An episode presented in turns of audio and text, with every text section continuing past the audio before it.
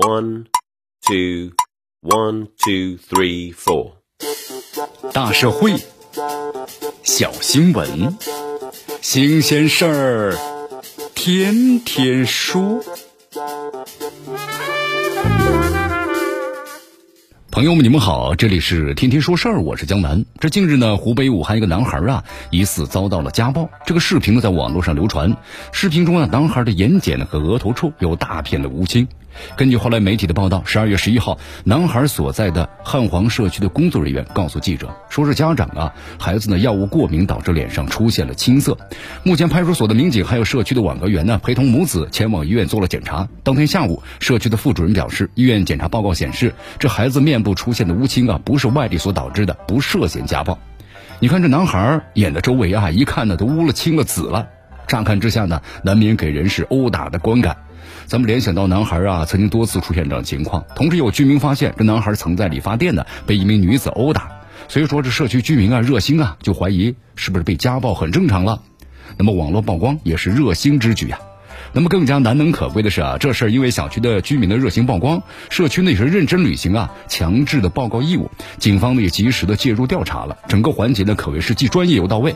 虽然最后的事实证明这只是一场乌龙，但是其意义啊不容小觑。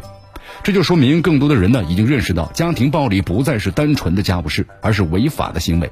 特别是面对孩子可能遭遇的家庭的暴力情况，人们已经能够呢挺身而出，而不再是事不关己高高挂起。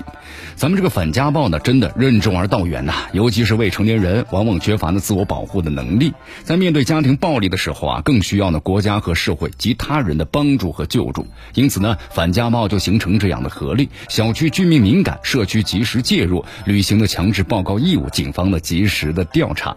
如此啊，一旦是发现孩子被家暴，咱们就可以趁早的来解放，避免呢造成更加严重的后果。以往这孩子遭到家暴啊、致残的、致死的悲剧确实时有发生，令人也心痛和惋惜呀。因此呢，提前预防悲剧的发生至关重要啊。与其后世来悲叹，不如事前咱们警觉一下吧。说白了，宁可多怀疑，不可呢多漠视。在这个问题上啊，爱管闲事人越多越好，咱们社会呢也不会怕闹这个乌龙。更何况啊，根据咱们中国反家庭暴力法的规定，发现呢这无民事行为能力的人，限制民事行为能力人遭受或者呢疑似遭受家庭的暴力，及时向公安机关的报案，已经是一项的法定的义务。此外，就是反家庭暴力法还明确规定，反家庭暴力是国家社会和每个家庭的共同的责任。这就是考虑到啊，家庭暴力发生的时候，受害人很可能呢因为。不懂报警、害怕或者是被威胁而不敢报警等等，明显是不利于呢家庭暴力的发现、干预和处置。所以说呀，在这个反家暴面前，做热心人也是履行了社会的义务。